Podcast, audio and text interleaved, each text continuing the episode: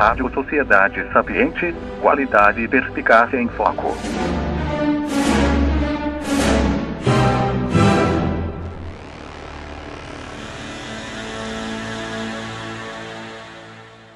Olá. Eu sou o apresentador Stephen e este é mais um programa da Rádio Sociedade Sapiente. Sejam todos muito bem-vindos ao nosso podcast. E desde já agradecemos humildemente vossa audiência.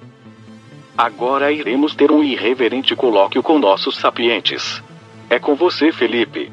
Olá, meus amiguinhos, bem-vindos a mais um podcast da Rádio Sociedade Sapiente.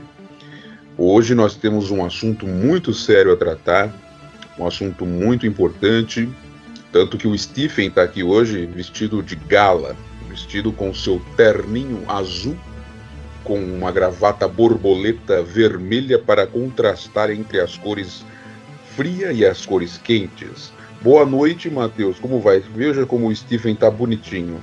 Boa noite, mestre. Beleza, e você? Tudo jóia. Onde ele achou essa referência? Acho que no Karnal, né? o assunto Esse... é, é, sério, ele veio para vestido de gala, né? Tem dois convidados muito especiais aqui. Gostaria de, de apresentá-los, por gentileza? Para eu apresentá-los? Sim, sim. Claro. Hoje nós estamos aqui na nossa mesa redonda. Ocorre na nossa mesa redonda o queridíssimo Chris Robert nosso querido Chris Robert e o nosso querido Barão, estes nossos amigos lá do Sul.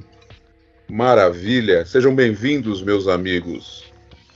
Boa noite, pessoal. Boa, boa noite, Steven. Mas tá bonito, hein? Oh, rapazinho, mas tá bonito. Tá muito bonito. E, e dá um olá a todo o pessoal e vamos lá, né? Pra esse bate-papo gostoso. Boa noite. Obrigado por todo mundo aí que tá se dispôs a ouvir e também a vocês pelo convite. Opa, maravilha. O pessoal Valeu tá vocês. formal hoje, né, Matheus? É, faltou tomar pinga, né? é, não dei gole de nada agora, não. Tomei um leite aqui, esquisito. É, é o. Stephen que faz a gente ficar meio inibido. o cara vem tudo bonitão e a gente tá é. aqui tudo a lavantê, pô. Oh, é. Stephen sujo de terra aqui, de outro oh. graxa. Eu acabei de fazer a janta com a roupa toda suja de molho aqui. Mas tá bom. Bom, o assunto de hoje é um assunto importante, um assunto que eu acho que tem um, uma grande relevância para nós em nossos dias. Eu comentei com o Matheus alguns dias atrás para que a gente comentasse sobre a crise existencial que tem acometido o ser humano, sobretudo nós brasileiros, né? Mas a gente vê uma crise existencial no mundo inteiro, principalmente no Ocidente. E dentro da, da questão da crise existencial, eu quero trazer um, dentro desse tema algo que eu tenho percebido já há muito tempo, que é a falta que o ser humano tem tido de boas referências. Tem tido de boas referências.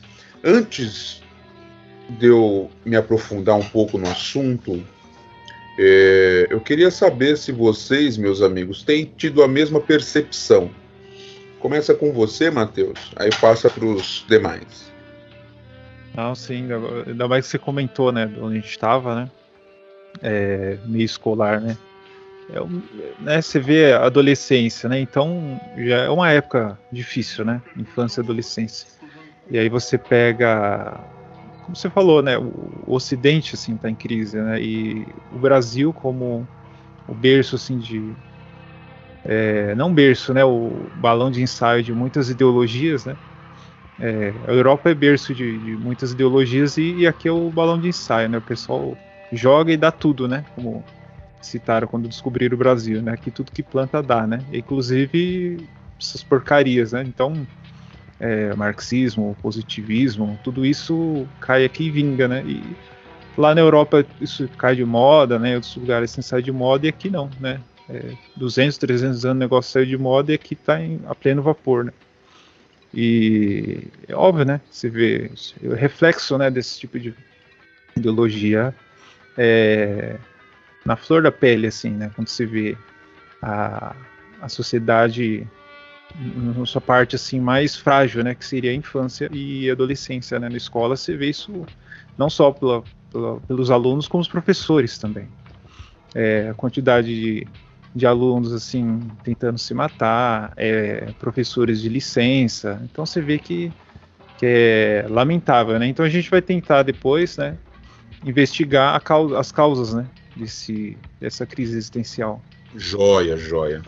E você, Cris, o que, que você, você, tem percebido isso também? Bom, com certeza, né? É, o que eu tenho percebido é o seguinte: é, é o homem é, buscando referência ao o próprio homem e virou as costas totalmente ao sagrado. O norte do, do ser humano hoje está distante é, do seu criador, né? E o que, que isso vai gerar? Caos. Totalmente o caos.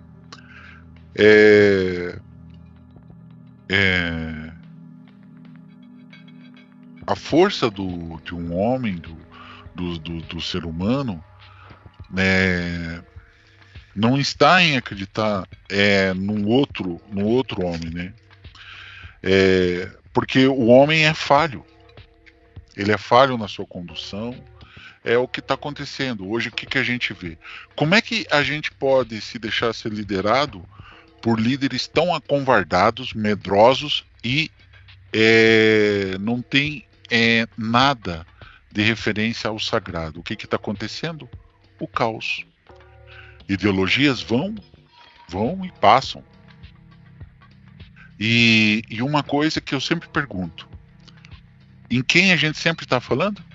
Em Jesus Cristo, bem ou mal, porque ele realmente é, nos deixou é, um legado é, que as suas bases estão firmes na rocha.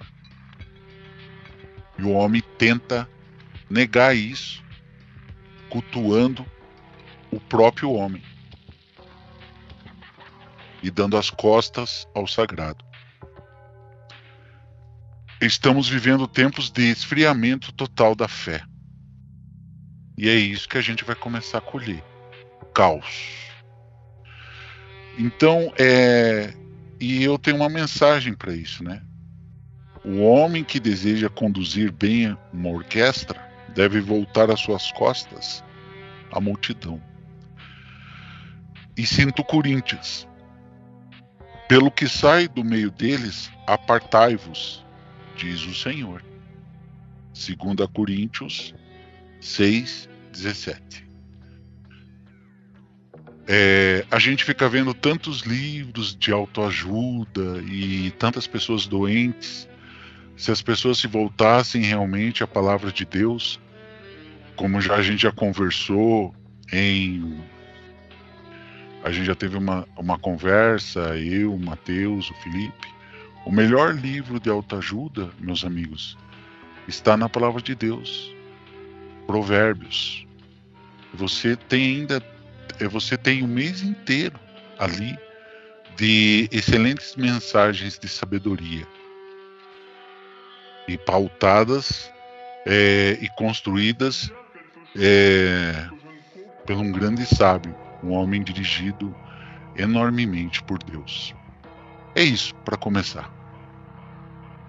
Perfeito, perfeito. É, gostei dessa da orquestra, hein, Cris? Olha, muito boa. Gostei mesmo. E você, Barão Lu? Você na sua é, excelente que eu, pode que eu, tem percebido isso também? Claro, com certeza a gente sempre percebe esse distanciamento. Queria só fazer um adendo ali, eu falei que tomei um leite esquisito, mas é um leite sem, sem lactose, viu? Antes que dê brecha pra alguém fazer algum tipo de gracinha. É muito estranho esse leite que comprei errado.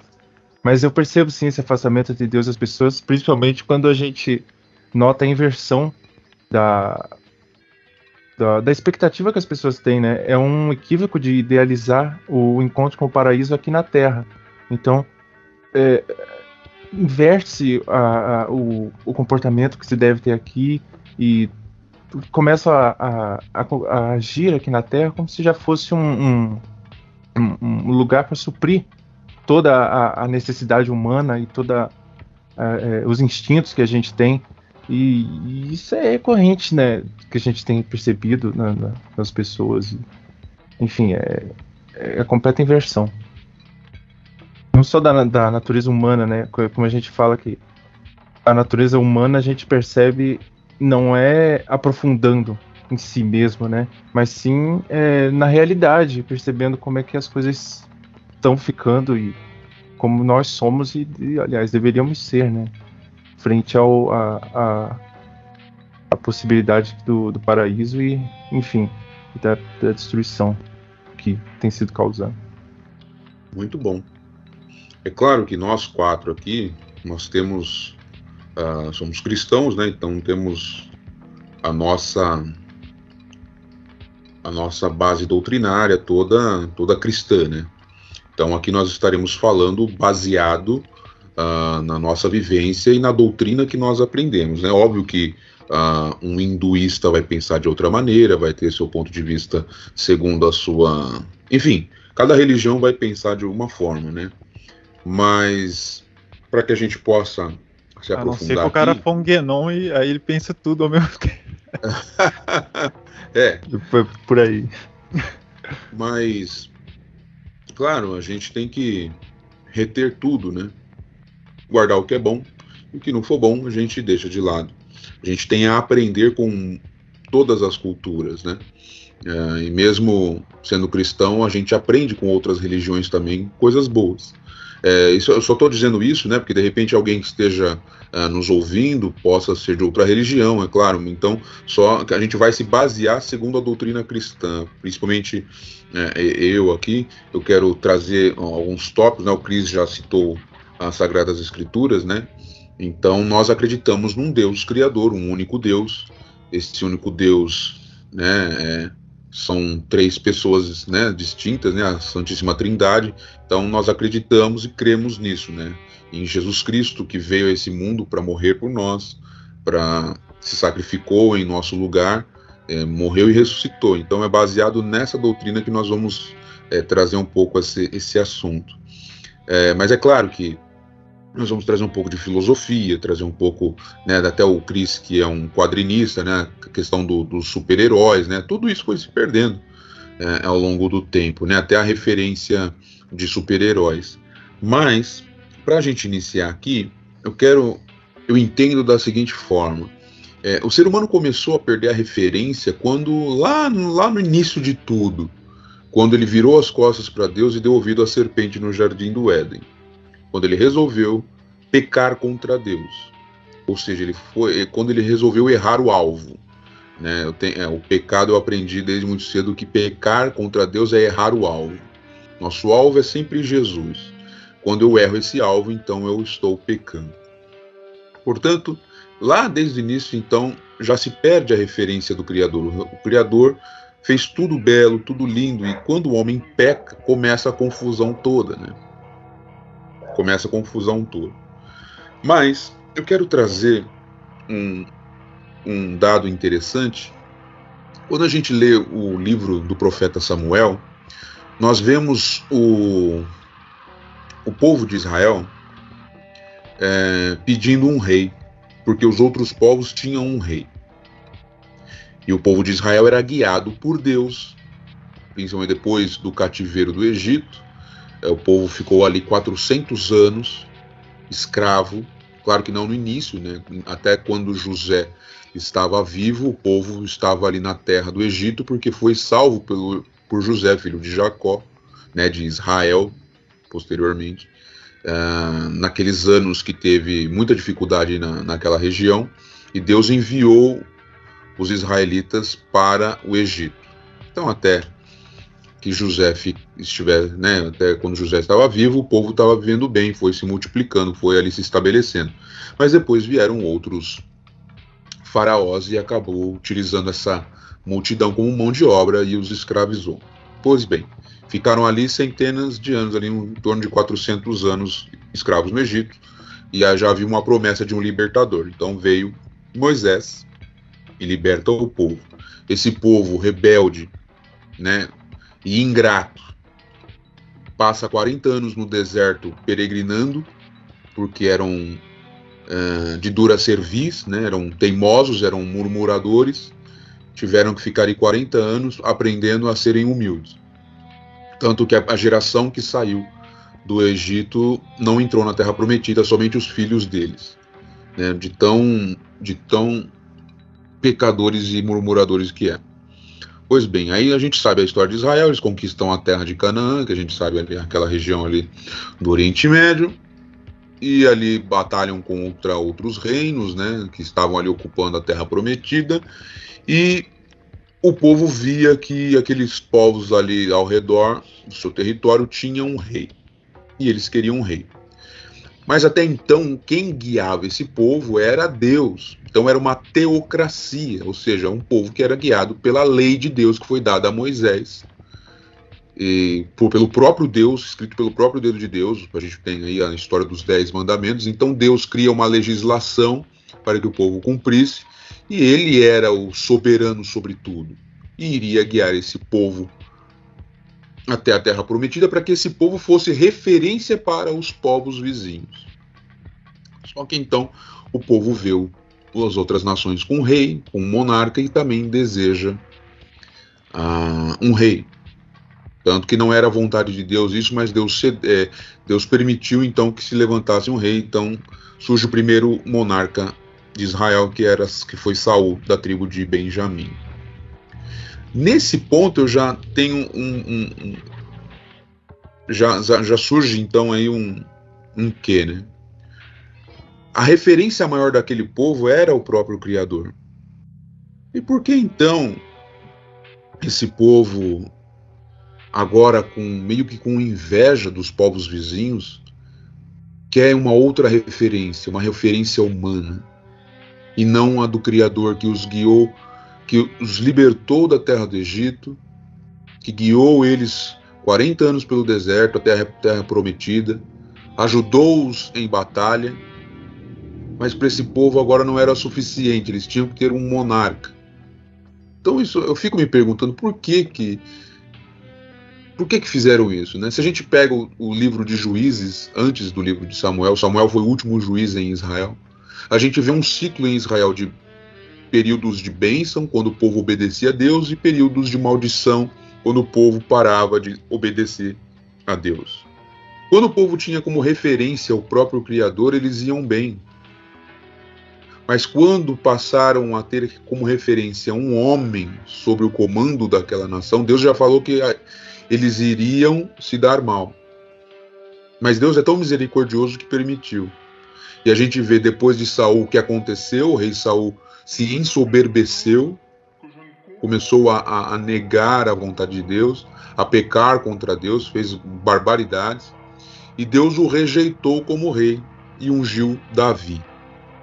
Davi foi um grande rei em Israel. Davi foi um grande rei em Israel. E aí depois nós conhecemos a história, depois de Davi vem Salomão, um grande sábio, mas que também se perdeu no meio do caminho e depois provavelmente retorna quando a gente vê o livro de Eclesiastes ali. Acreditamos que possa ser também um livro do próprio Salomão, né, que fala que fez de tudo, viu de tudo e tudo era vaidade debaixo do sol, né? Ou seja, pobre homens que nós somos. E depois de Salomão o reino se divide, ou seja, aí começa toda aquela história de Israel do reino dividido, reino do norte e reino do sul, que acabou então o Reino do Norte desagradando a Deus de maneira terrível, tanto que foram depois escravizados e capturados pelos assírios.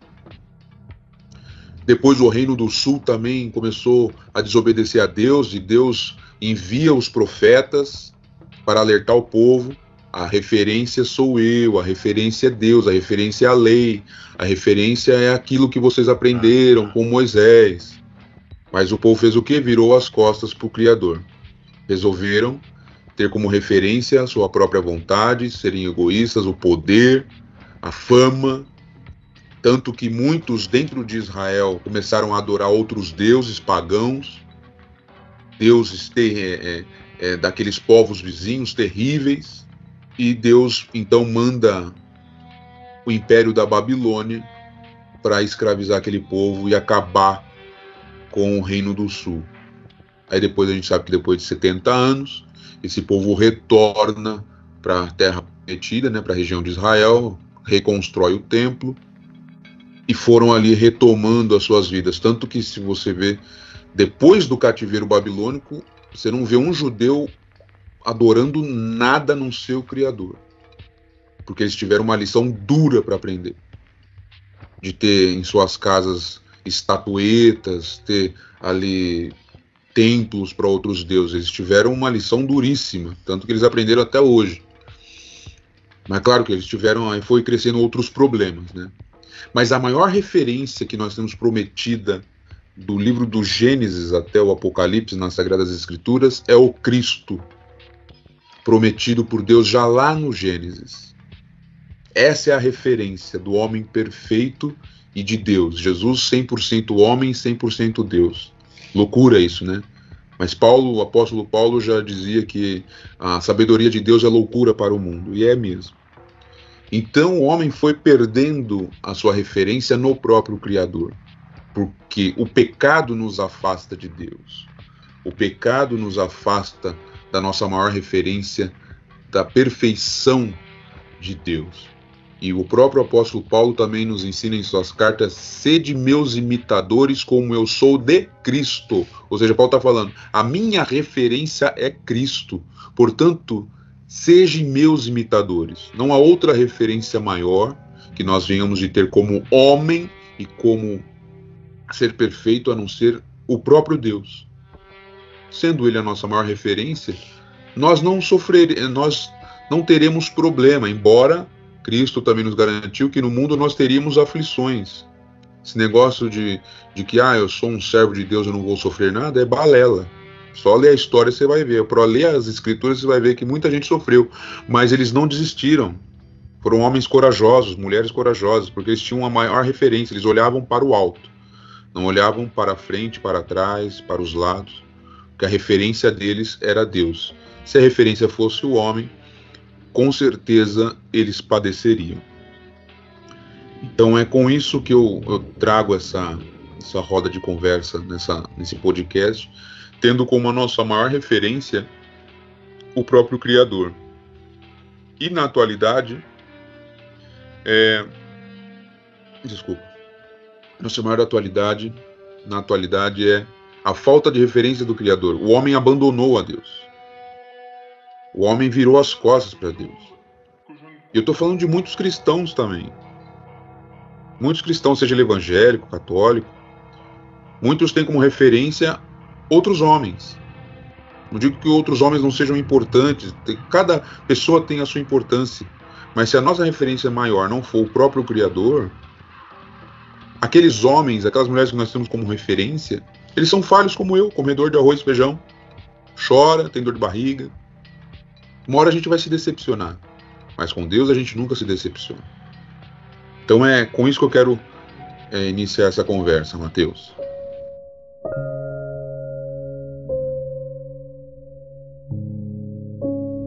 Rádio Sociedade Sapiente, qualidade e perspicácia em foco.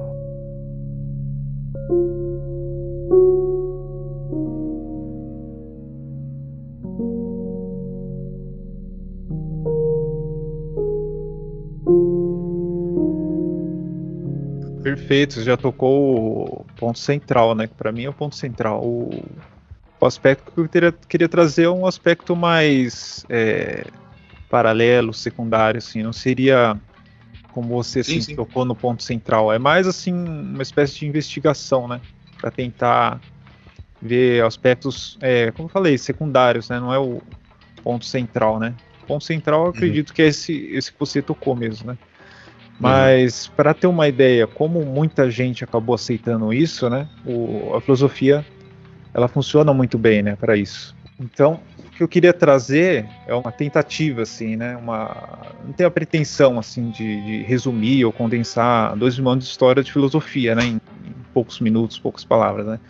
Vou tentar fazer aqui nesses instantes é, trazer um, uma breve ideia assim dos conceitos, né, filosóficos, né, que o pessoal é, nesses períodos, né, algumas entidades e períodos importantes, ou é, não, não só pela importância que eles tiveram, né, pela contribuição real pela filosofia, mas também por, em alguns casos, né, uma total inépcia, né, em tentar acrescentar alguma coisa de, de útil, né, na filosofia. Alguns muito pelo contrário, né, é, trouxe mais confusão e dúvida. É, chegando no ápice, né, que eu quero trazer aí, que é a falta de preparo filosófico total né, que é a intenção de você ser o portador, né, a, a proposta de ser portador da própria sabedoria, né, que seria o oposto da filosofia, né, você nunca alcança, né, seria uma, uma síntese, né. É, mas assim, só fazer um, um, uma breve explanação, vou trazer os períodos, assim, o pessoal tem uma ideia da, de época, né, talvez o ouvinte não, não tenha essas datas, assim, períodos muito claros, então vou trazer de uma forma muito sucinta, né? Não que não sejam importantes esses períodos, né? Mas é só para elucidar a questão de datas, né?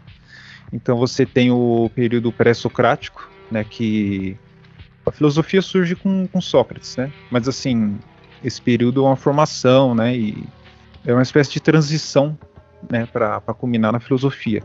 Então esse período aí ele corresponde a mais ou menos 600 a 400 antes de Cristo. Então é muito tempo, né? na, na, época que você citou aí, Felipe, seria próximo né, na, é, do Velho Testamento, né, bem antes de Cristo. Né? Aí você, isso, isso. É, aí você tem o período socrático propriamente dito, que seria o início né, da filosofia. Então, a filosofia seria esse projeto socrático, né, que é uma proposta, né, do, do Sócrates. Eu não vou aprofundar, não que não seja importante nem relevante, né, mas é por volta de 470 a 400 a.C., né, o projeto socrático que aí Sócrates e Platão né, é, iniciam essa uma série de investigações né, que eles chamam de filosofia. Né? Então surge os filósofos, Aristóteles pega esse, esse projeto, condensa né, e faz uma espécie de é, explanação e assim traz a filosofia mais ou menos como a gente conhece hoje. Né? Ele consegue sistematizar a filosofia. Não vou prolongar muito para não ficar uma coisa muito chata e técnica, mas assim foi uma coisa extremamente positiva e o mundo todo se beneficia né, desse conhecimento filosófico, né, desse projeto socrático. Mas aí para você ver como é engraçado, teve todo esse, esse manancial, né, praticamente um milagre, né, surgir todo esse conhecimento ali na Grécia. E aí quando você vê logo em seguida, no período helenístico, começa logo em seguida, né, a morte do Alexandre Grande, que foi inclusive discípulo de Aristóteles. Morre Alexandre Grande, aí inicia o período helenístico, né, que é o período grego, né, os gregos chamavam helênicos, né. E aí foi um período assim muito conturbado assim, filosofia, né? Quase não teve filosofia, teve umas escolas de louco lá, né? Eu não vou me aprofundar, mas assim, posso, posso te interromper só um pouquinho, Matheus? Sim, sim, claro. Você já viu uma coisa aí, por que que isso já não foi dando certo a filosofia? Porque o homem se espelhava no próprio homem. É, então, eles tinham uma, uma, dificuldade, assim, eles tinham falta de referência, né? Então, o... mas ali já tinha a referência, que lá na frente eu vou puxar o gancho, né? Quando vier a, a filosofia cristã, eu vou puxar o gancho. Mas ali na época não tinha mesmo, era uma bagunça total, e aí é, tinha algumas escolas, uma entre delas, assim, né, os cínicos, né, que eu falar, né, o pessoal fica dentro do barril lá, uns loucos, é, os estoicos, que até hoje tem muita gente que acaba aderindo esse estilo de vida, né, mas não seria uma filosofia, né? E a escola megárica, né? São alguns expoentes. Tinham outros menos importantes e lá na frente a gente vai puxar mais um também.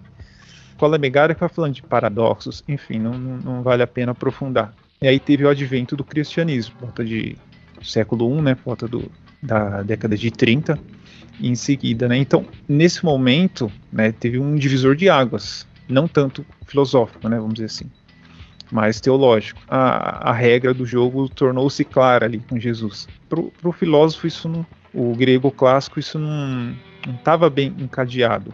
Então, justamente a patrística, que é logo assim, é, em seguida, assim, os, os, os, grandes santos, né, que surgem ali, inclusive de, é, discípulos de, diretos assim, de Cristo, iniciam esse trabalho intelectual até por volta do século III, período chamado de filosofia patrística. Então, é uma filosofia mais assim intelectualizada no sentido de defender a fé cristã. Então, não aprofundava muito, era mais assim a questão de retórica e para discutir com os gentios, com pagãos, etc. Aí, no final desse período, é, tem um grande expoente que todo mundo conhece, é Santo Agostinho. Né? Ele, ele é o, assim, pode, a gente pode, poderia dizer que é ali que encerra a antiguidade. Então ele seria o último representante dessa filosofia patrística, né? E último representante do período da antiguidade. E aí vai inaugurar uma nova era a partir dele, né? Santo Agostinho. É, uma coisa incrível que ele foi foi o, a confissão, né? E inclusive Sócrates, né? Como eu falei, a afirmação, né? Sei que nada sei, né? Ele está é, ele tá confessando ali, né? Mas Santo Agostinho ele leva isso a um, a um, outro nível, né? Então ele confessa assim a vida toda dele, né? Então o método filosófico dele seria esse, né? O método de, da confissão. É, ele coloca o eu como centro filosófico, né? Isso é muito interessante, né? Por mais que não tenha essa referência de Deus, é, obviamente que tinha, né? Mas não, não, não, na filosofia, mas assim, o centro era o eu, né? Mas com, esse, com esse senso de confissão, né? Ele confessava, inclusive, os, os pecados, né? Que era uma coisa assim inédita, né? As, as biografias que tinham até então era sempre endeusando as pessoas, né? Falando é, os grandes feitos e mitos, né? Não ia falar dos detalhes, né? pecados e erros. E o Santo Agostinho iniciou isso, né? Então é, é importantíssimo, né? O Olavo ele sempre enfatiza, né? É, Bom, esse Mateus, ponto. Oi? É, só, só um adendo. Você vê a importância claro. de Agostinho é, nessa questão do eu. É o próprio Agostinho mostrando o seguinte: eu sem o, sem o transcendente, sem o Criador, eu não sou nada, eu só sou um pecador. É. Vocês estão vendo? Eu sou de carne e osso. Exatamente. eu sou pecador, falho e pecador. Ele foi corajoso. Totalmente. Só, só quem, quem tem o Criador como referência se mostra: olha, ele é tudo, eu não sou nada. Perfeito. Mas, assim, é, resumiu bem a questão de, de Agostinho, é incrível. É, mas, assim, a referência é. Ele tem ele, né, como, como base, assim, né? Então, ele está imerso na realidade, né? Então, o centro filosófico é ele, né? Ele vai usar a unidade dele como centro filosófico. Aí a gente já pula para período escolástico, né? Que é volta do século VIII, século IX até século XVI, um período muito longo e muito próspero, né? É, filosoficamente falando, né?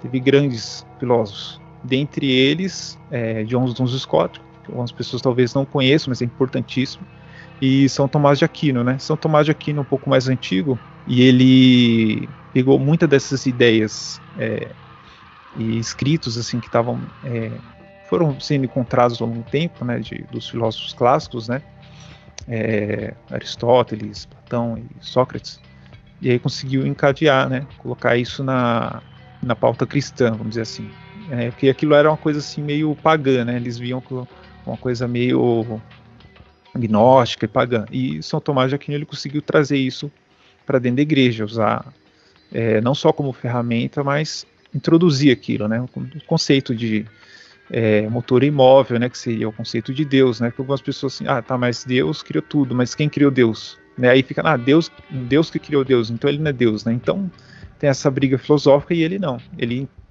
conseguiu encadear nessa dissertação, né, esse princípio filosófico do primeiro motor imóvel, que ele não é criado, né, e Deus seria esse, né, então ele consegue encadear, e John dos Scott, ele, ele pega a, esses escritos né, de São Tomás, né, essa, essa ideia filosófica, ele consegue trazer assim de forma mais clara, né?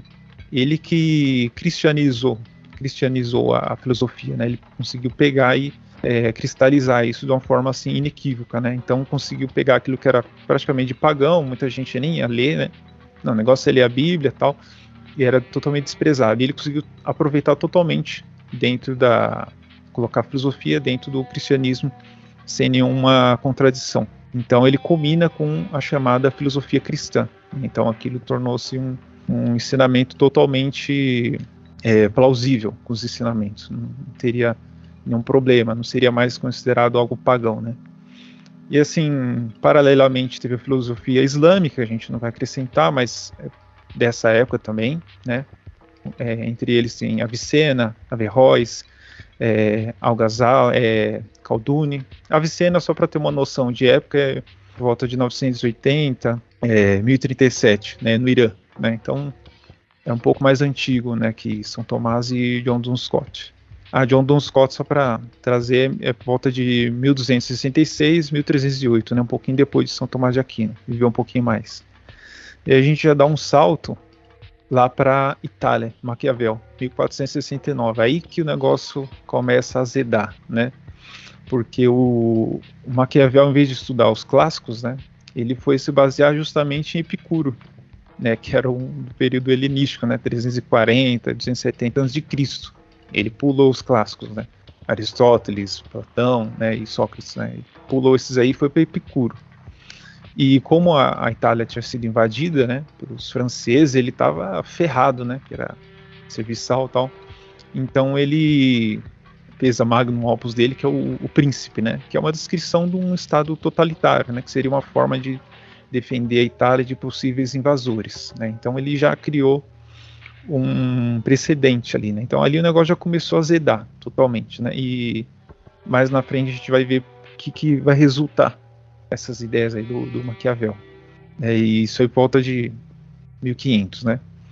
Aí tem a, a famosa filosofia, né, de David Hume, né? Muita gente vai conhecer David Hume, e mas não sabe muito bem, né, da onde veio as ideias dele, mas é também, né, com essa questão de você querer refutar, tal. Hoje tem muito, né, na modinha assim, de você querer refutar. E aí ele nada mais, nada menos que ele quis refutar a, o período escolástico, né? Então, mas assim, é, ele acabou pulando etapas também, né? Então ele conhecido como pai assim do, do conservadorismo inglês, né? Tem o, os seus méritos, mas assim, na filosofia ele acabou cometendo, digamos, umas falhas, né? Então ele era considerado um anti-empirista. Ele dizia que a sensação, né? É, a gente não consegue acessar as coisas em si né? Você é, acessa através das sensações, então seria uma forma intermediária, então a gente não tem certeza que as coisas existem. Então ele mesmo se refuta, tá? Se você não tem certeza nem que você existe, como que eu vou ter certeza que você, você disse também é algo sério, sendo que você não sabe nem se você existe, né? Então facilmente se refuta isso aí, mas a refutação surge justamente de, do, do contemporâneo, né? Que é o Thomas Hyde, né? Que é da escola escocesa do senso comum, poucos vão conhecer, né, o Thomas Hyde, mas ele foi genial e ele refutou completamente a filosofia do Hume, porque é, o, o Hyde ele diria que a gente não tem uma relação indireta com os objetos, a gente tem uma relação direta, que a sensação é algo material e a gente percebe os objetos diretamente. Né? Se, o, se a sensação fosse algo espiritual, ela não poderia tocar o material, então ela só poderia ser algo material. Só que ele acabou não conseguindo é, encadear isso de uma forma assim muito é, inteligente, né? Não, não caiu bem, né? É, esses, esses termos que ele usou, por exemplo, ele, ele apelou para algo chamado senso comum. E o pessoal não, não, não, interpretou bem isso, então não encarou isso como uma refutação válida. Né? Então acabou aceitando o David Hume, porque ele acabou colocando floreios naquilo, soou sou bem, e, o, e a refutação mesmo impecável, perfeita, ele acabou apelando para termos assim que na época ele não tinha formas melhores para se explicar. Não que ele não se explicasse bem, mas ele não tinha formas, né? E aquilo acabou passando. Ele estava muito na frente do Rum, né? Ele matou a charada ali de qualquer um outro é, anti-empirista, né? Que a gente vai ver que tem um outro nome lá na frente também. E tem outro cara que também é anti-empirista, né? Que é o Kant. Até o Felipe estava comentando o Kant, né? Kant a gente tem bastante coisa para falar dele. Então, o Kant, ele, ele disse assim, né, é, nós não conhecemos fenômenos, não, conhece, é, não conhecemos as coisas em si. Então, é a mesma coisa que o, que o David Hume. Então, você vê, antigamente tinha o eu como referência, né, é, e na filosofia cristã, Deus como referência, né, e a gente a realidade, né. Na filosofia clássica, a realidade é referência. E agora eles estão questionando a referência. Então, perdeu. Para o Kant, ele sugere, né, justamente um, uma inversão. Ele inventou a transformação da religião em moral, que é outro assunto paralelo, né? Ele era um do, assim, da escola fenomênica, né? Assim como o Hume, né? Então eles não conhecem as coisas em si, é, mas apenas os, os fenômenos que chegam até você. Então por isso que é fenomenismo, né? É, então eles colocam a realidade como dúvida, né? Então eles duvidam da realidade do próprio eu. Então perderam a referência, né? Ele tinha uma ideia de uma espécie de revolução né, copernicana na ciência, né, como Copérnico tirou o centro do universo a Terra e colocou para o Sol. Né, ele também fez a mesma coisa, né, só que ele tirou o centro que era o, a realidade, o objeto, e agora o centro né, da, da, ciência seria a mente. Então, depois de Kant, nenhuma teoria né, pretendeu ser real, ser verificável na realidade, mas ser válida, né, simplesmente através de conceitos. Então, se conceptualmente é válido, o pessoal aceita. Então, a ciência mudou totalmente. Né? Então, por isso que você vê essas coisas de foto do, do buraco negro, coisas assim, né? Não precisa desistir, né? Se aquilo tem um, um, logaritmo lá que o computador gerou e ah, é legal, as contas batem, aquilo existe, né? Mas não precisa tirar uma foto de verdade, né? É só um logaritmo de computador. Então, é, dá precedente para isso, né? Então, Kant ele possibilita isso, né? É, outro cara que vem logo em seguida, ah, só para trazer uma informação, é por volta de 1724, 1804, Kant, né? É, alemão, né? E Hegel também alemão culmina nisso tudo, né? Também através do, do kantianismo, né, o Hegel ele afirma que é encontrado a pura sabedoria, né? Ou seja, ele é o portador da sabedoria, algo que jamais um filósofo ia dizer. Né? Quando você tem a, a humildade e também a consciência do Sócrates dizer que sei que nada sei, Hegel diz que encontrou a pura sabedoria, né? É o portador da sabedoria, né? Então isso é uma pretensão. Sei que tudo sei, né? É, é o bom, é o bom. interessante assim que esse período é pouquíssimo estudado, né? Estuda um pouco a filosofia, mas não estuda a vida deles, né? Dava até comentando com você, né, mestre, sobre isso aí, que o pessoal não estudou muito a vida deles. E Kant ninguém ninguém estudou hoje, até hoje, né? Em 1700 ninguém estudou. Já Hegel tiveram coragem de estudar um pouquinho e viu que ele estava em sociedade secreta, metido um monte de palhaçada. Aí isso já acaba impugnando muita coisa que ele disse, né? Então tinha só uma fachada assim de cristianismo, mas na verdade o cara não tinha nada de cristão, que aí justifica as coisas que ele fez. Né? Parecia que era bonzinho e tal, mas acabou ferrando tudo. Então a gente pode dizer que Hegel não foi um filósofo, né? É, filósofo um, um termo assim de um amante, buscador da filosofia. Ele acredita que encontrou, então ele não pode ser, né? Então interpretar o Hegel como um doutrinário hermético, né, como alguém iniciado nessas doutrinas herméticas, é interpretação obrigatória, então, porque senão você não vai entender nada que ele disse. Então, deveria ter esse mesmo trabalho com Kant, né, investigar se realmente ele, né, porque ele parece que era ligado à igreja protestante, mas não sei, né. Ninguém foi investigar para ver se ele era maçom também, se ele também estava numa seita hermética, né. É, então é, falta, né, carece material para saber. É só ver o resultado, né? O, o kantismo é a semente do positivismo e Hegel é a semente do marxismo. Então não precisa falar mais nada nessas ideologias aí que é, o positivismo ainda é, floresce aqui no Brasil, né? Incrível, né? Em outros, outras partes do mundo o pessoal nem lembra mais que isso existe, né? É. E, e o marxismo tá, tá aí, né? A gente comentou muito do Ocidente, mas o Oriente também foi totalmente destruído, né? Você vê a própria Rússia, China, Coreia, uhum. né? É, essas ideologias acabaram. E assim, países riquíssimos, né? A Rússia com uma cultura riquíssima, com uma religiosidade também incrível. A China, né? Destruiu, acabou com é, séculos, assim, milênios de, de, história, agora virou um, uma cultura de plástico, né? Papel, onde pessoal aceita a autoridade de um ditador. Mas eu não quero me alongar mais, que eu já falei muito. Mas assim, para você ver, é, tudo isso aí acaba justamente culminando nessa falta de, de referência, né? Pô, mas é filósofo, tal, intelectualidade.